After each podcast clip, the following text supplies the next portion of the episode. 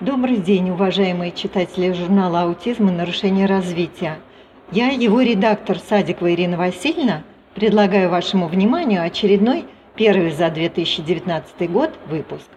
Журнал открывает колонка главного редактора Артура Хаустова, в которой он знакомит читателей с темой спецвыпуска, подготовленного по итогам шестой международной научно-практической конференции «Аутизм. Вызовы и решения», он благодарит всех участников номера, а также благодарит за помощь в его подготовке сотрудников научной лаборатории ФРЦ.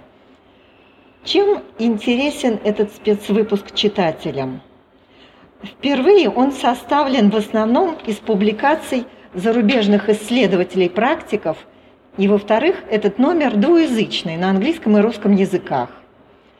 Отечественный автор в журнале – доктор медицинских наук, профессор кафедры госпитальной педиатрии имени академика Таболина Медицинского университета имени Пирогова Светлана Игоревна Полякова написала интересный материал о персонифицированной метаболической терапии РАС.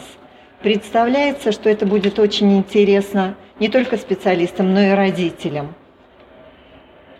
Очень э, интересной представляется статья итальянских докторов психологии, сертифицированных поведенческих аналитиков Рицци и Дебари, снабжена большим количеством конкретных примеров, помогающих в обучении новому вербальному поведению и другим функциям людей э, с расстройствами аутистического спектра и другими нарушениями при помощи метода EBA.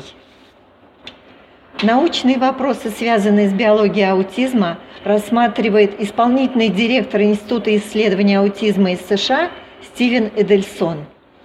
Также об исследованиях биомаркеров аутизма в крови можно прочесть в статье а, ученых из Великобритании и Катара Нейлы Рабани и Поля Тарналли.